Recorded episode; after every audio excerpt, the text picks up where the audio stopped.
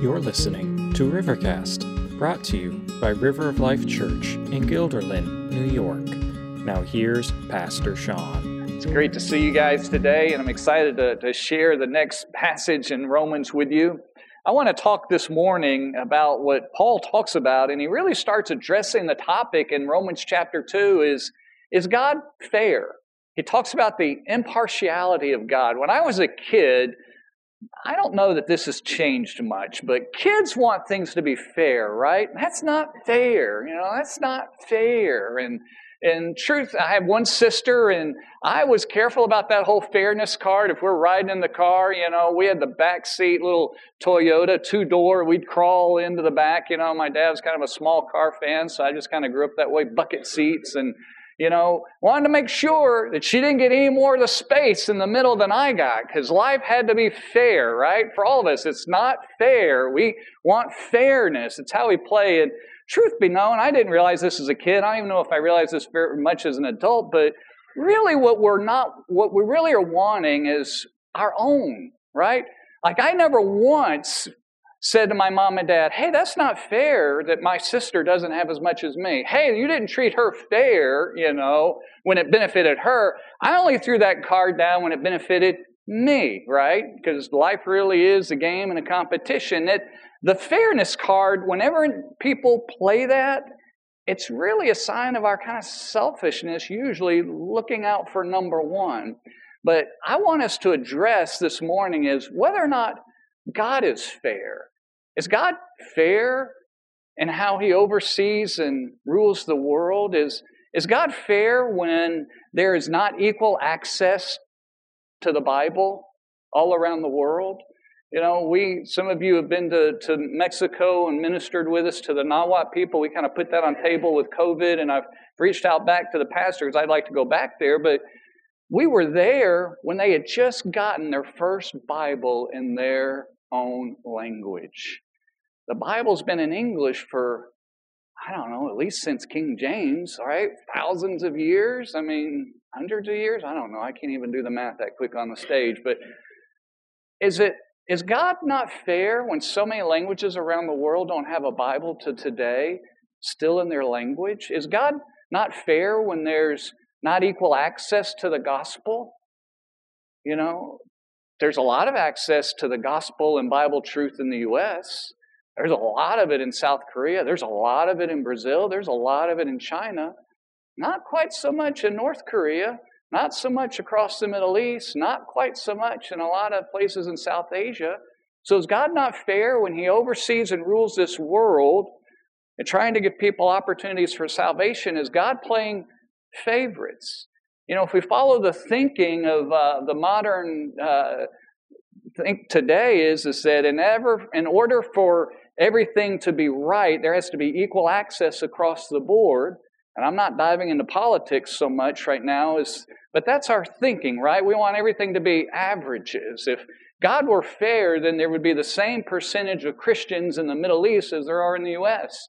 If God were fair, there would be the same percentages of Christians among men as well as women. I asked a professor once, in fact, he was a seminary president, just we were having dinner, there's several of us there, and it's kind of sometimes like these questions come into my mind, and I just asked him, I said, Are there going to be more women in heaven than men?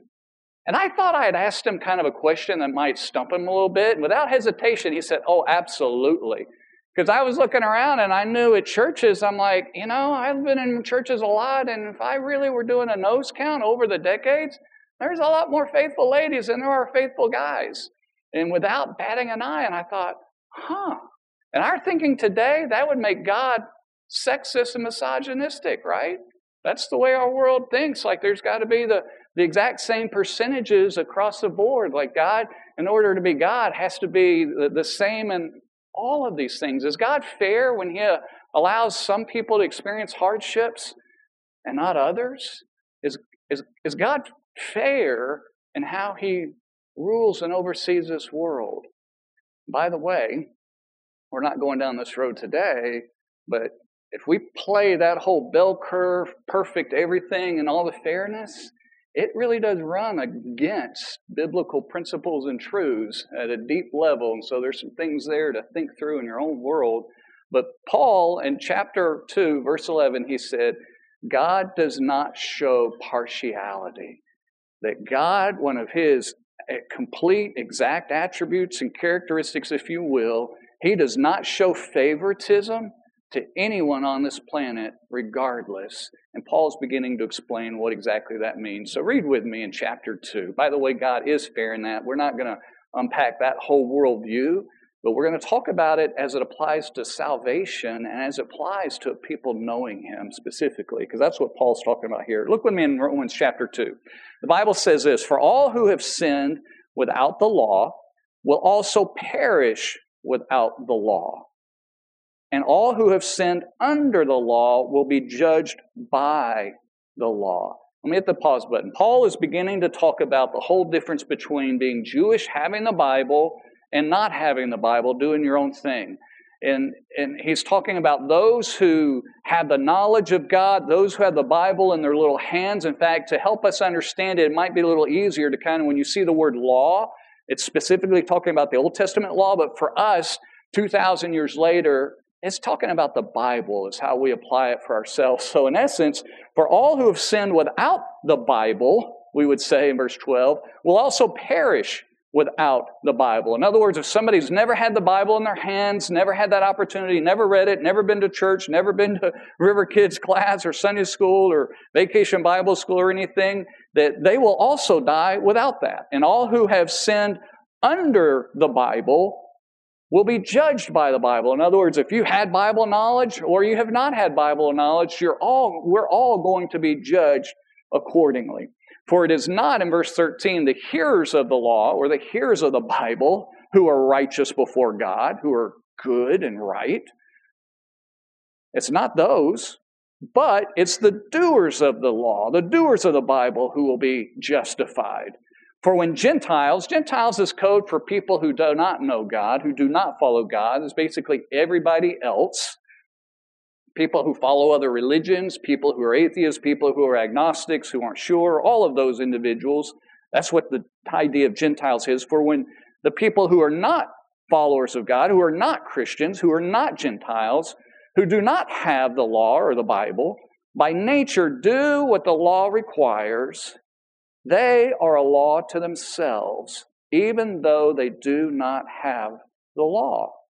They show that the work of the law or the Bible is written on their hearts, while their conscience also bears witness, and their conflicting thoughts accuse or even excuse them. On that day, when according to my gospel, God judges the secrets of men by Christ Jesus. Wow, we're getting into some deep stuff here, back and forth, and it takes a little bit to even just follow the logic. Here's what Paul's saying he says, Is God fair? Does God show partiality to people who have the Bible and go to church and who have an understanding of and pursue God to some degree? Is God fair to those individuals who've never had that opportunity, who've never had the Bible, who did not have a mom and dad that taught them, regardless of what country they're in, regardless if they're sitting in a, another nation, regardless whatever religion they're in? Is God fair is he going to judge both of them the same? And what Paul says in a resounding way is absolutely yes. There, is no, there are no perks to being in one group or the other. There's no deficit to being in one versus the other because God ultimately, when we stand before Him, He is going to look at our life and He's going to dig in into our hearts. So there's some challenging things to think about in here. What Paul is saying is, is it doesn't matter if a person never had exposure or the opportunity, we would say, in this world to be saved or not. It doesn't matter that they never had, that no one ever sat down to share with them that God loves them, that Jesus died for them, that they could be saved. That's irrelevant. Now, that's a challenge for us because we don't think that's fair. The, those in the room that have a law enforcement background will know that ignorance of the law is no excuse couple of years ago, I was walking out from hunting. My son and daughter and I were both hunting, something we like to do together. And sun had set, and we were walking on the way to, to, to get back in the car to come home.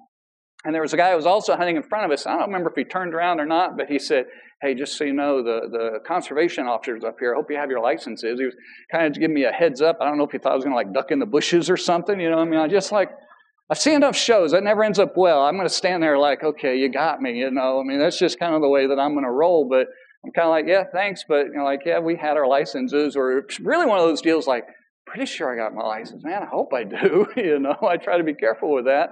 And so we went into the, you know, to the car and put our stuff down, and he, he chatted us up. Really nice guy, and so we pulled it out, and I keep mine in a little bag, and and I had my daughters with me because she was I don't know 14, 15 at the time, young, you know, and when you're doing things like that, you just it's one of those things that's so easy to misplace. It's not like when you're driving in a car and you slip it in your wallet and you've always got it and and so I pulled out my bag and I handed him. I said, "Hey, here's mine. Here's my daughter's." And he talked more. My son is older. I'm like, "It's on you, buddy. If you don't have it, like you you got to be an adult." And then the officer proceeded to tell me that I was breaking the law by carrying my daughter's license, and I was floored. You know, I kind of I try to follow the laws and everything, and they change every year, and I'm like, "What?" And he's like, Yeah, I'm like, even for a 14 or 15 year old, I just didn't want to have to deal with, you know, teenager, just whatever. And it's like, yeah, and, and the reason is is because guys will carry somebody else's license in the wood and they'll lie and they'll put fill out tags on their stuff. And I'm like, I get it, but I was floored. The officer could have written me a ticket that day and given me a citation. He didn't. He just educated me. See, ignorance of the law in our world is no excuse. Ignorance of the law in God's world is no excuse. We don't like that. There is something in us that's like, well, wait a minute, that's not fair. Nobody told me. I didn't know. Remember, two weeks ago, God said, the Bible tells us that there's enough evidence in the world around us to show and to prove the awesome existence of God. That there's enough things in the world that whatever stage a person is in, whether they're six years old or 60 years old, there's enough for a person to say, Whoa, how did this just, how did this happen? This is not by accident. There is something behind all of this that I need to deal with it. You and I are responsible and accountable to God. So individuals who've not ever had the opportunity for the Bible, ever had the opportunity to know Jesus, are just as accountable for their sins, just as you and me. Now, on the flip side, just because we're religious, just because we consider ourselves Christians, and we'll talk a little more about that as this rolls along today, that's not good enough either.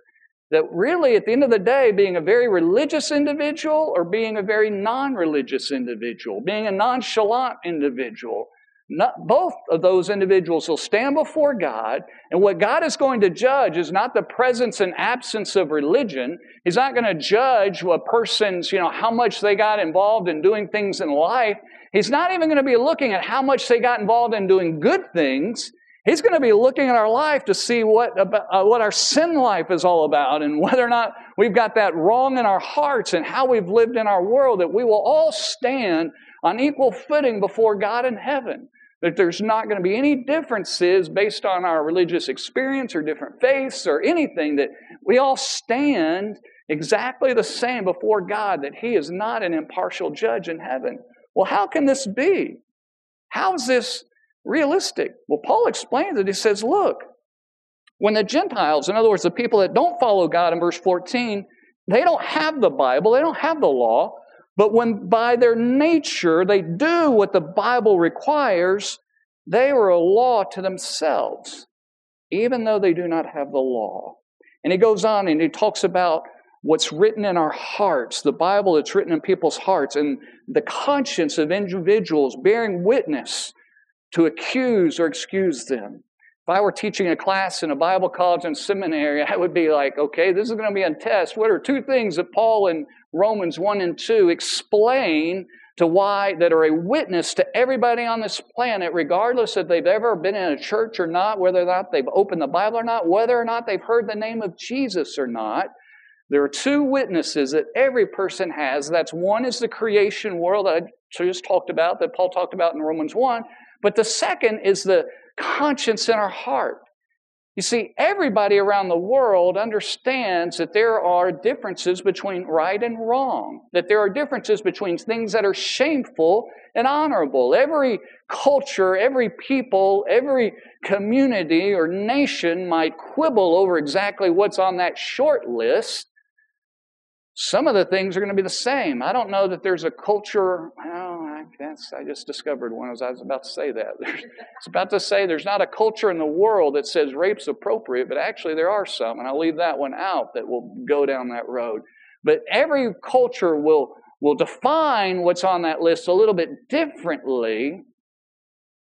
But a lot of the things are the same, but every culture recognizes because of the conscience in our heart that God has placed inside of each individual that we are made in the image of God. We're damaged, we're broken, but it's still in there inside of us. And we say, wait a minute, that was wrong. That's why people who've never read the Bible or doubt the existence of God or who absolutely say God doesn't exist will feel bad when they've done something wrong. Because they, inside of their hearts, have the witness of God to what is appropriate and what's not. So God has placed inside of each and every individual those sensitivities and those realities. As we talked a little bit last week, when we ignore those things, whether a person is a follower of Jesus or not, been in church or not, is irrelevant. That heart is a spiritual organ before God. Their conscience is before God. And, and when we sin and we don't deal with that sin, it gets harder and harder and harder. That's why we talk about hardened criminals. There's so many things in our culture around us we don't realize today that just have biblical backgrounds and biblical moorings, but people that have become hardened in where they are. But all sin will harden us in that way. So Paul is saying we all stand before God, judged before Him, because God looks at our life and He says, Sinner, sinner, sinner, you've done wrong, you have disobeyed me, wrong. And we are all in that boat. Now, if that's a reality, here's a basic application that we as a church need to take seriously.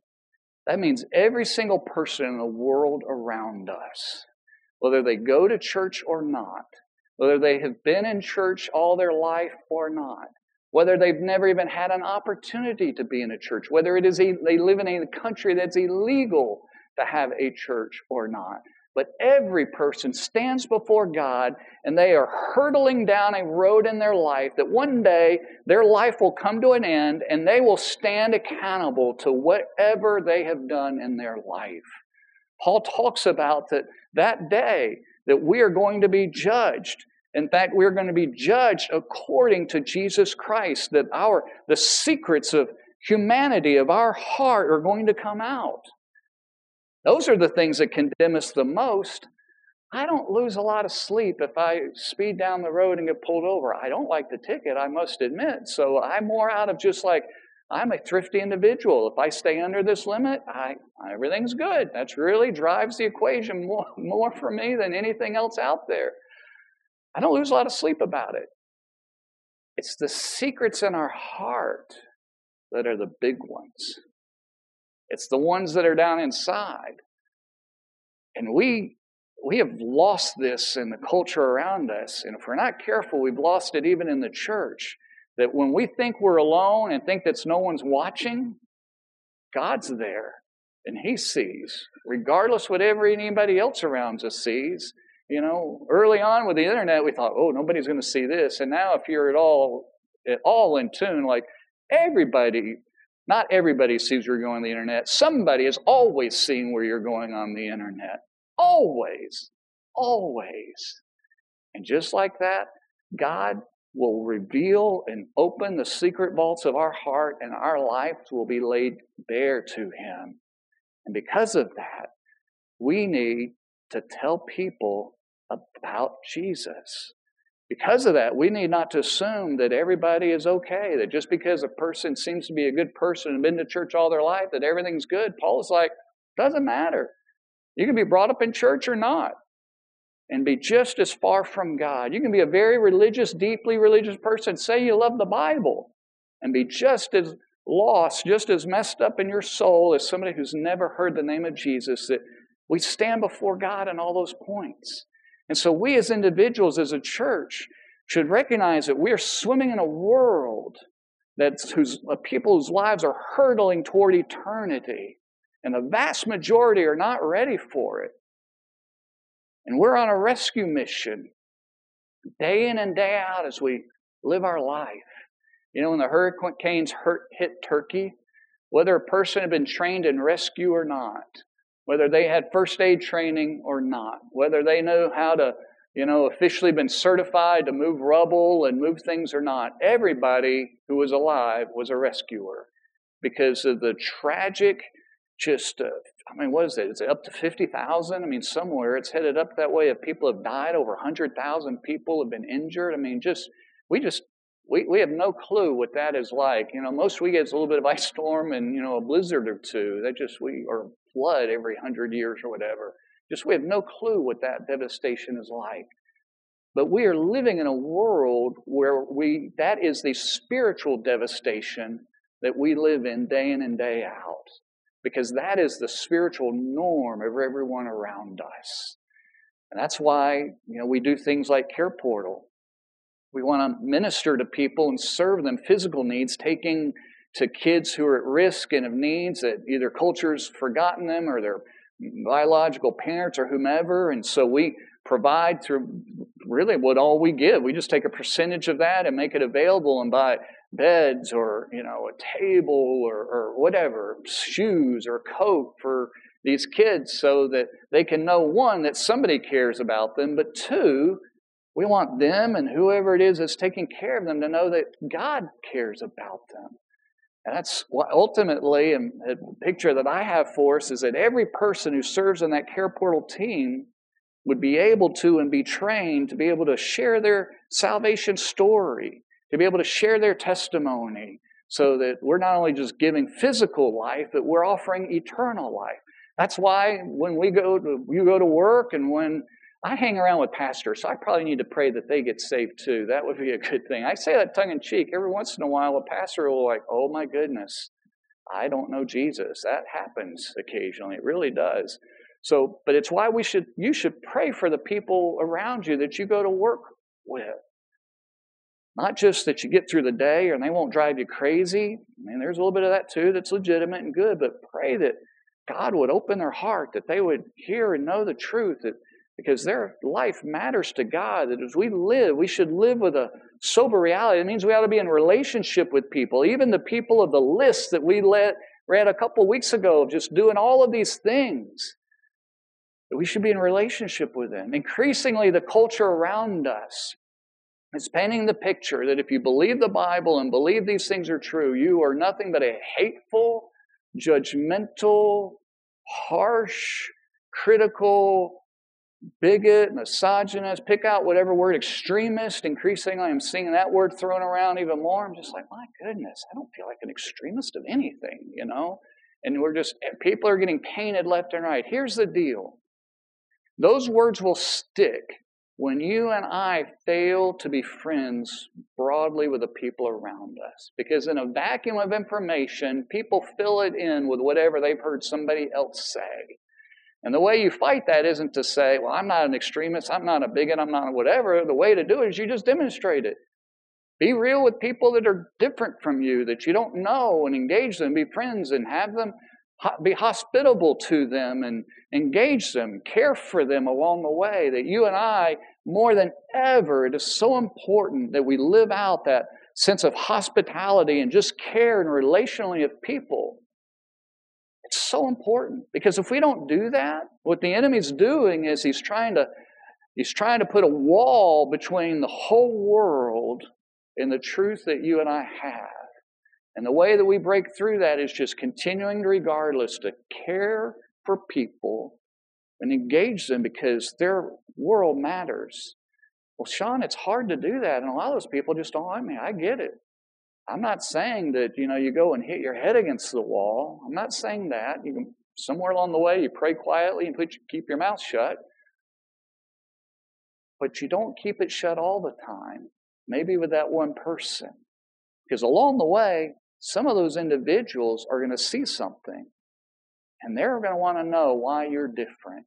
And they're going to want to know why you have a joy and a peace in the middle of some really bad circumstances, maybe even some bad circumstances of just your own family and life. They're like, how are you keeping it together?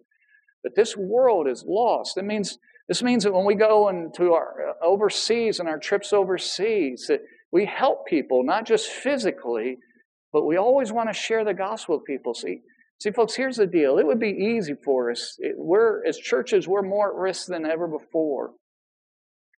Poverty is such a huge thing in our world. And it's such a, a, a, focus, and we even as churches can feel good about that, like helping that. And the world around us is like, that's good, you care about poverty, and we should. But if we along the way aren't teeing up being able to share the gospel and help them with that, the picture is this. It's like it's like putting somebody in a car that we know 50 miles down the road, they're going to run a, into a brick wall at 100 miles an hour and are going to be dead like that. But we want to make sure they're clothed well, and they've got some good snacks in the car, and the radio's turned up nicely, and the seats are comfortable, and take care of all of that. And meanwhile, they're headed into an eternity without Christ. So we want to help the physical needs all day long. But, folks, if we do not keep a really clear fix on the spiritual needs, we're just making people comfortable till they go to hell. And that's really, like, that's not what God wants us to do. So we need to take this seriously. What Paul's talking about is that, hey, the whole world is standing judged before God. Here, all around the world, and we shouldn't just take a comfort in where, what we, where we think people may or may not be that God is an impartial judge and judges everyone. But let me move on quickly. I chewed up most of my time on that first point, so I got to do the next two really quickly. Look what the Bible says in verse 17. But if you call yourself a Jew, in other words, let me put it for us. If you call yourself a Christian, you claim to be a Christian, and you, in verse 17, and you rely on the law or rely on the Bible, and you boast in God, and you know His will, and you prove what's excellent. In other words, you've been around the block, you know what the Bible says, you know what's good, you know what's right and what's wrong. And because you've been instructed, you are instructed from the Bible, the law, in verse 18. And if you are sure that you yourself are a guide to the blind, a light to those who are in darkness, an instructor of the foolish, a teacher of children, having in the law the embodiment of knowledge and truth. In other words, you are a card carrying member, Bible believing, going to church kind of person. You've been instructed your whole life about these things, and you're convinced you got it figured out and you know what's going on. And you can even teach and tell other people what they should know about. Here's the other shoe to fall if you're waiting for it. You then, in verse 21, who teach others, do you not teach yourself? Paul's like, Yeah, I see all the credentials you've got, but what happened? You're busy looking at everybody else's sin and you're not dealing with your own. While you preach against stealing, do you steal? You who say one must not commit adultery, do you commit adultery? You who abhor idols, do you rob temples? You who boast in the law, in other words, boast in the Bible, you dishonor God by breaking the Bible, the law. For as it is written, the name of God is blasphemed among the Gentiles because of you. Paul is saying he's, he's leaving the shocking sins, the kind of more notorious sins before, and he's like, Hey, here's the sins of good, upstanding Christians. Are you committing adultery? Are you stealing? Are you not doing what you should be doing? What, what, are, what are you doing? Why are you, you tell people not to follow idols, but yet you yourself have given into following something else in your heart? You see, the second thing that Paul tells us this morning is, is that Considering yourself a Christian is not good enough. Considering yourself to be right with God is not good enough. It's not enough. We in our culture think that largely. Well, I've been in church all my life. I got baptized when I was a kid. My mom and dad took me to church. Been there all my life. I believe that. I believe Jesus. I believe God. All of it. I'm a good person. And Paul's like, yeah, it doesn't matter. God's not an impartial God. He's going to judge you the same way, and He's not looking at your religious credentials. He's not looking at all of your experiences. He's looking at your life. And none of that matters. None of that other stuff matters before God. When I was in college, I uh, helped build houses. I learned a lot of carpentry and construction skills. By the way, every kid ought to do that somewhere along the way. Oh my goodness, you want to save money? Just Go build, learn to build houses for a couple of years. Like it'll pay you far more down the road than it did just during those two years. But uh, I was always envious of the plumbers a little bit. Like plumbing's a great job if you're doing new construction. It kind of gets stinky when you're like the remodel side, but the other side's pretty good. But those guys, when it was cold in Maine and zero degrees outside, I mean, they were cool. They could sit down and heat up their soup for lunch with their little torches and just, you know, that was back when all plumbing was copper and it wasn't, you know, plastic like today. I'm just like, those guys have got it made, you know? It's just amazing. But I noticed that one thing that they would do once they, you know, did their plumbing run is they would pressure test the house. They would pump the pressure up in the pipes, up more than 50 or 60 pounds, what typical domestic pressure is. I don't remember what they put, 90 or 100, something like that. Plumbers in the room, you can correct me later. And they would put a, a, a gauge on it. They would put a, a pressure gauge on it, and they'd let it sit because they wanted to know before the flooring went into the house and the sheetrock went up and everything was all set that they didn't have leaks. They didn't want one single leak anywhere in that system. And if you'd asked them, like, hey, do you think you soldered that? Do you think you sweated that really well? Oh, yeah, I'm a good plumber. I don't think I leaked anything. But they know that sometimes you miss things. And all it would take would be one leak, and that whole system would fail, right? Here's the thing we are like that in our life. We think that we've done good work and all this religious stuff and good person, but we need an outside standard outside of us that tests every square millimeter of our life because there's leaks. And that's what God's telling us. That we might think that we're in pretty good shape, and God's like, Yeah, you got a leak here. Yeah, you got a leak here. Yeah, you're oh, you're squirting out. Ooh, you're blowing hard over here. You didn't even know that one was going on. And that's what God is doing. He's holding you and I accountable not to our standard of religiousness or goodness. He's holding us accountable to His standard of perfection.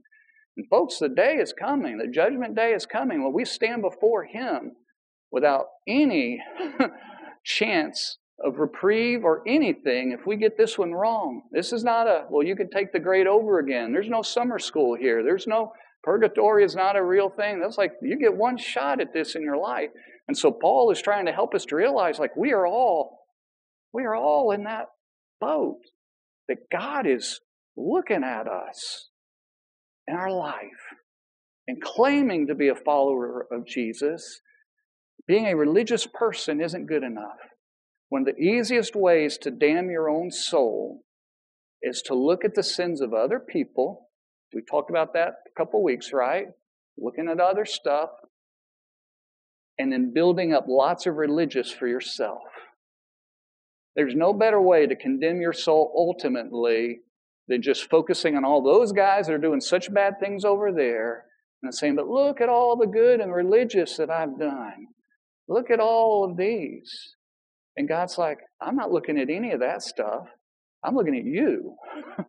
I don't care what anybody else has done. I'm looking at you, and I don't care about all this stuff, this religion, and how good you are, and all that. I'm looking at your life, and the pressure test is at zero. And you've got nothing but sin in your heart. Third thing I want you to know. So, what really is a Christian? Is a Christian people who just go to church and believe the Bible and do Christian things, been baptized or pray or no, there's more to it than that. Verse 25, for circumcision indeed is of value if you obey the law, but if you break the law, your circumcision becomes uncircumcision. Here's where it gets a little dicey. Like, Sean, we're in church. Why are we talking about circumcision? What in the world? So, Jew, if you were a good Jew, circumcision was a big, big, big deal for boys. Girls, you just kind of got grandfathered in, or whatever the term is. That was it was, it was a boy thing on the eighth day. And it was kind of a mark, literally, of being a Jew. It was a mark that you were a child of God, that you were in that covenant race with God and all of that. And Paul is about to say, doesn't matter. The circumcision isn't really what makes you a Jew. He kind of is undoing it here. I'm going to apply it to us in a minute, and I'm going to meddle a little bit with you. I'm going to mess with you some, so buckle your seatbelts. But he says this He says, So if a man who is uncircumcised keeps the precepts of the law, in other words, a flaming person who doesn't like God, not a part of God's family, doesn't keep the law, will not his uncircumcision be regarded as circumcision? In other words, it's just as good if he's doing what God says, even if he's not circumcised. Then he is, who is physically uncircumcised but keeps the law will condemn you, who have the written code. In other words, you have the Bible and you have circumcision, but break the law. Words, so what if you're religious? So if you have the Bible, you've done all these things, but but you've broken God's laws, you're leaking. What good is it? The guy who doesn't have your religion but does all these things naturally is going to condemn you that you're guilty because you're doing the things that you shouldn't be. He says in verse 28, For no one is a Jew. Think, think this. This is really, you really, I'll put this. If you're a Bible note taker, put in here Christian. If, for, if no one is a Christian who is merely one outwardly, nor is circumcision outward and physical. Tell that to the kid at eighth day when he gets circumcised, but he's like, there's more going on in here than just physical. He says, but a Christian, a Jew, is one inwardly, and circumcision is a matter of the heart, by the Spirit, not by the letter. His praise is not from man, but from God. Here's what Paul's saying. He's like, look, guys, this whole circumcision thing is an outward act. That's not what makes you a true follower of God. It's something you do on the outside. What really is the issue is where your heart is. The circumcision of your heart. The circumcision was merely a, an Old Testament picture of a cutting away of sin. It put God's mark on the individual, and it was something that God commanded for the people to be a, a picture, literally, of them being the follower of God. But it was something out, done outside of themselves. That's not what saved them.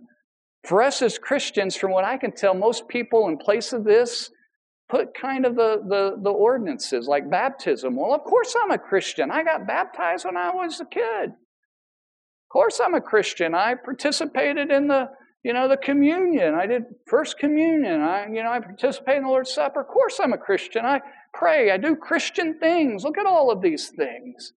And Paul's saying all of that stuff is irrelevant. Well, Sean, I've got a certificate of my baptism. Like, it's there.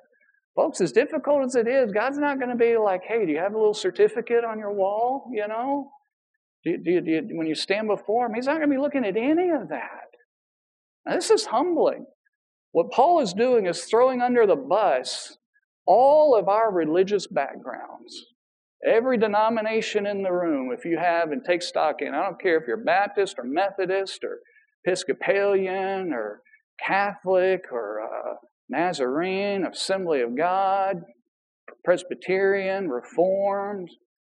I don't know who else I can offend and throw under the bus. Atheist, agnostic, just like none of that matters to God. He's not impressed with any of it. And what he says is, I'm looking at your heart. And what matters is your, has your heart been circumcised? Has the Holy Spirit changed you on the inside. You know, we talk about the life change that comes when people know Jesus. What God wants to do is to do spiritual surgery in our soul, regardless of what church we've ever grown up in or what we're in right now. And He wants us to experience repentance and faith, turning away from our sin as repentance and turning toward Jesus in faith, putting our full surrender, trust in Him. That's why we talk about surrender. You, surrender is really repentance and faith together. It's us saying, I'm lost, I'm going to stand before God, and all my religious trappings get me nowhere.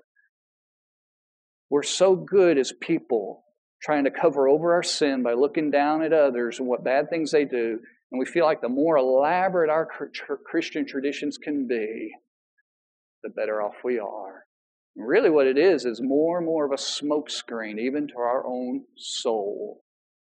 That's kind of, to be honest with you, why we run a kind of a stripped down version of religion here at River. We're not the only one that does it, other churches do it. Some of you come, through, come from traditions where Lent is a big deal. It's a good thing. It's certainly, you know, not a bad thing. It's very appropriate. We tend not to do that here because I feel like there's enough smoke screens. Like people have over the years like rely on all of these traditions to why they're okay with God. And none of it's in the Bible, not one bit of it. None of it. Like if we're going to do any traditions, let's let's let's go camping because there's one of the one of the Old Testament feasts where they would go make these tents of booze. Like, I'd be in on that one, you know. Let's go spend a week and just the whole church goes camping. That would be awesome, you know. But we tend to try to strip it down, and I genuinely mean this. For some of you, you miss that because it was meaningful to you. But as a pastor, what I've just I've learned that so many people struggle with so many of the trappings and the all of the traditions that it gets in the way. And so, at the end of the day, you either got Jesus or you don't. At the end of the day, He's either circumcised your heart you repented and believed in Him, or you don't. Like any of the other stuff, it's it really gets in the way for a lot of people. And so we kind of run a, you know, we, we are not the luxury model church here in so many ways, right? You're not here for the incredible facilities and the, the perks, you know. But we just strip down like we got Jesus in the Bible, and if that's not what you want, we just, you know, there's not a lot around here for you. So what this means is, is we need to take a deep stock in our soul. Where are we? Have you trusted in all of those trappings? Or are you truly trusting in Jesus? Have you truly, at some point in your life, beyond when you were just a baby and didn't know what was going on, but sometime, whether it's childhood or through your adult, in your heart of hearts, realize that you are a sinner before God, laid bare, and that only the Lord Jesus in heaven can forgive you of your sin, not your past baptisms, not any classes you took, not any pronouncement by any church you were a member of, not any good things in your life. Because God's looking past all of that, and He's looking right into your heart and into your soul. And He's looking for one thing have you turned from your sin and put your full faith and trust in Jesus?